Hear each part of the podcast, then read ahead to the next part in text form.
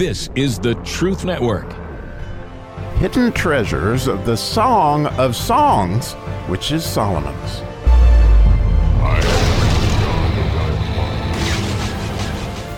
So today is our first podcast in 2023. How exciting! and I need to tell you that I wanted to uh, do sort of a recap on the Song of Solomon and what it had to do with statutes, which are so important to me and, and I think to all of us as we studied the 119th Psalm. We could see King David's heart uh, was just longing to understand these statutes and how to keep them and so that was kind of why we, uh, you know, the purpose of going into the Song of Solomon to, to begin with. So I wanted to recap that a bit before we move on. But I do want to share with you also that um, we, uh, or God led me, that the next place in our um, quest for the statutes is in the book of Habakkuk. And uh, as we enter into that journey, which I found fascinating because, again, I just asked God, where, where are we going after the Song of Solomon? He was very clear that he wanted me to go to Habakkuk, which at first made no sense to me. I'm like, really? Uh, that didn't seem to line up with what I was thinking at all. Such a different book than the Song of Solomon or the 119th Psalm. And very short, but nonetheless, and, and the idea is that, of course, he wants me to take that into my heart and he wants me to memorize that. And so, as I began to open up that page and to whet your appetite a bit for the book of Habakkuk, you know that, and it fits well into what we're going to talk about today, that my quest, since he had me memorize the 119th Psalm, and if you quote the 119th Psalm many times, you're going to see, you know, that understanding these statutes, and even, you know, in the Tav section at the end, it says, My heart will utter praise when I've learned thy statutes. So, you know, I'm really hoping to continue on that quest, which I'm sure we'll never completely get there uh, as as it seemed King David didn't, but it's really fun the journey. And so I couldn't help but note as the idea of statutes is two letters, which again fits well into what we're going to talk about today with the Song of Solomon. The letter Het, which we've talked about many times, is the eighth letter in the Hebrew alphabet. It's the miracle letter from my standpoint, in that eight days um, Jesus was circumcised and also, you know, the temple was cleansed and eight days before he was transfigured on the mountain of transfiguration, and eight days, which you can see that passage in, in Luke and in the book of John. You can see that it was eight days before Thomas got to stick his hand in his side, etc. And so that eight, and that, and, and from my standpoint, he he his resurrection was on the eighth day after his triumphal entry, and so you know, very cool. All those things have to do with the letter Het and coming joined to him in marriage and so when you look at the word Habakkuk, you know, and well, I should say that the word statute is two letters. It's a het, which we just talked about, and a kuf. And that kuf has to do with proximity. It's really, really a neat letter. And again, I couldn't urge you enough to go to the kuf section of the 119th Psalm and study that. But as you do, you're going to see that it has to do with being close to God. And the closer to God that you get, the more holy you get and, and that fits in extremely well with what we're going to talk about in the Song of Solomon here in a minute. But also, before we get there, I just want to point out that, you know, it seems like the Song of Solomon being that it was eight chapters, and, and you know, which was really the reason I originally went into it was really to grasp the het more clearly. And, and interestingly, as we'll explain in a minute, we'll get the kuf a little bit more clearly too. But before I get there, I want to mention that the book of Habakkuk, Habakkuk has, you know, a whole host of kufs in it. It starts with a het, and then it has a bet, and then it has a kuf, and then it has a vav and another kuf. In other words, the letters that make up the word statute are very evident in Habakkuk's name, and clearly the word itself means a sort of a God hug into your bosom, okay? and I can kind of see where Habakkuk needed that based on what he was experiencing in his life, and I bet you need it too. and so, as we continue our question to statutes, we will be moving on to the book of Habakkuk next, but it'll be a couple days before we get there because my wife is having knee surgery tomorrow. So, as you could be praying for her, but I'm going to be out for a couple days and I should start the podcast back up again on Friday morning. It was my prayer that that would happen. Anyway, uh, to talk about what we're going to talk about today, which is where we ended up in the Song of Solomon, you know, is that last verse just kind of back to this review of the of the entire book and something I wanted to just kind of recap was that you know make haste my love and be like a roe or a young hart on the mountain of spices is this idea that spices is bashem in other words a bet which means house in so many different ways. Um, it also means understanding and it means a door to an extent in the in that that that the, the door of the bet is always open for hospitality. Um, and then shem. And that shem is a shin and a mem the shin being you know that idea of fire and the mem being the idea of water in so many different ways. It's the word name in hebrew but it is also the, the word to appoint. Okay? So when god appointed the statutes. If you go into in Exodus 15, I think it's 26, you'll see that God appointed these statutes. And the way he appointed them was with a shin and a mem.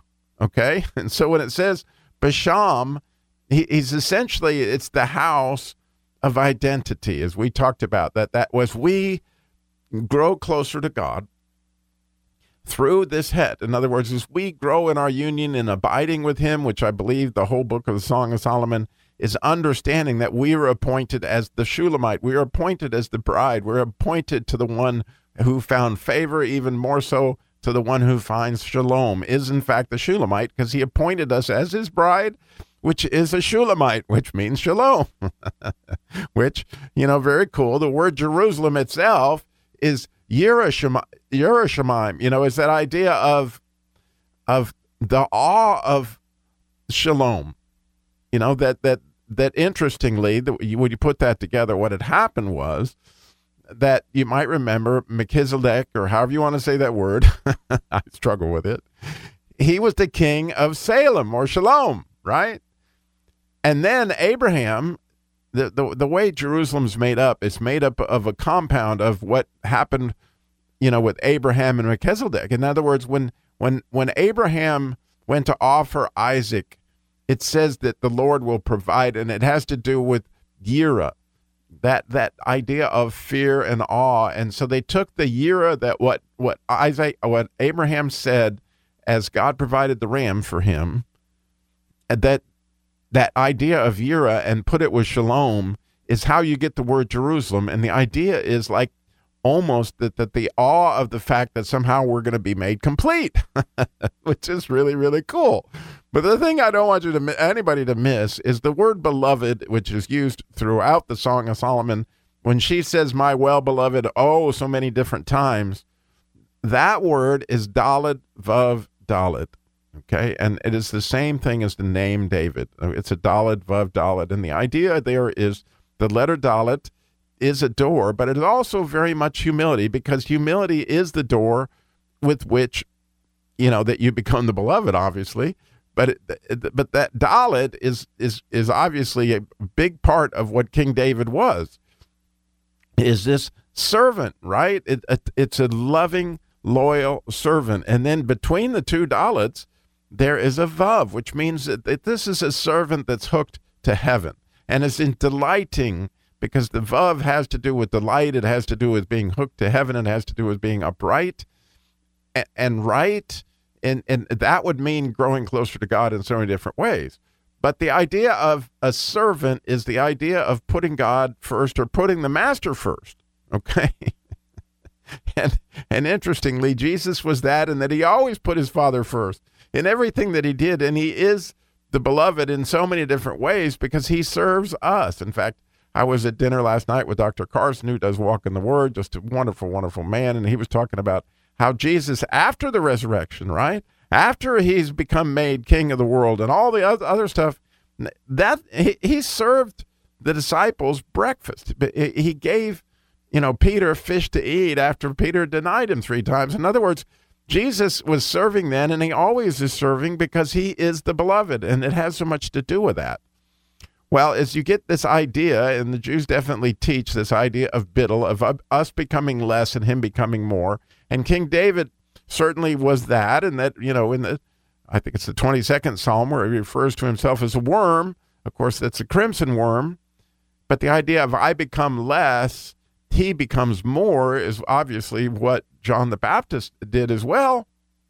But it's interesting that it's really more that, that to me as I study this and clarify it, it is more about the glory is all about him.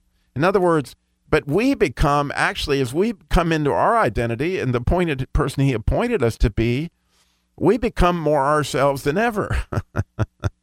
In other words, we get to step into our true identity as we um, get closer to God in this idea of the chukim and the idea of this het. We become one, and then as we move with the kuf, with the kuf, as close as possible, we become more holy. But as you become more holy, it becomes less about us and more about Him. You become more yourself because at the end of the Dalet, you know, section of the 119th Psalm, it says, "I'll run in the path of Thy commandments when Thou enlargest my heart." In other words, once you make me all that I, you know, once I get to this point of closeness with you, you're going to make me what I was meant to be, which is all that I can be. But that person, that that is someone that gives all the glory to Jesus. In other words, never photobombs Jesus. The beauty of who you are is for him, right? That that's the idea of the, of our identity as King David became closer and closer and closer to God. The story became less about David and more about God and more about his people as he became king. You know, it was all about the people he was serving, not about him and all about God, who ultimately he was serving, and not about him. And this is where we see this is the recap of the Song of Solomon. You might say, Robbie, why are you talking all that? The Song of Solomon. Okay, well, here's what we learn through the Song of Solomon is the graduation there in the second chapter where she says that my beloved is mine and I am his. He grazes among the lilies, right? That's that's putting herself first in that one, okay? But then in the third chapter, but then in the sixth chapter, she says, I am my beloved's, and my beloved is mine. He grazes among the lilies. And then when you get to the seventh chapter, you get the final graduation of this concept where all of a sudden she's out of the picture altogether. And she said, I am my beloved's, and his desire is for me. In other words, the story becomes all about Jesus. Now, she is asking him at the end to be on the mountain of spices where we can all be what we were meant to be, which is to bring glory to God. So, the one thing I wanted to just kind of, as I was recapping the Song of Solomon with today, is what God was showing me with this, is this idea is that we grow in our relationship and we're able to abide more in the vine. And of course, they all obviously the Song of Solomon is so much about Jesus's 15th chapter of the of the book of John, right? Abiding in him. And as we can get to this place of abiding in him, the story becomes less and less about us and more and more about him, which grows us both in in being able to bear more fruit because apart from me you can do nothing, but also into us becoming more of who we really are too. And, and it's really, really cool that the Mountain of Spices is a place where we can truly be all that we are in our identity in service in the larger story to Christ. It, it really is a marvelous, amazing picture that God has been painting through the Song of Solomon. And as we move on our quest through this to the book of Habakkuk, and we've studied the hets backwards and forwards clearly, and now let's move on to further study what God has for us with Habakkuk.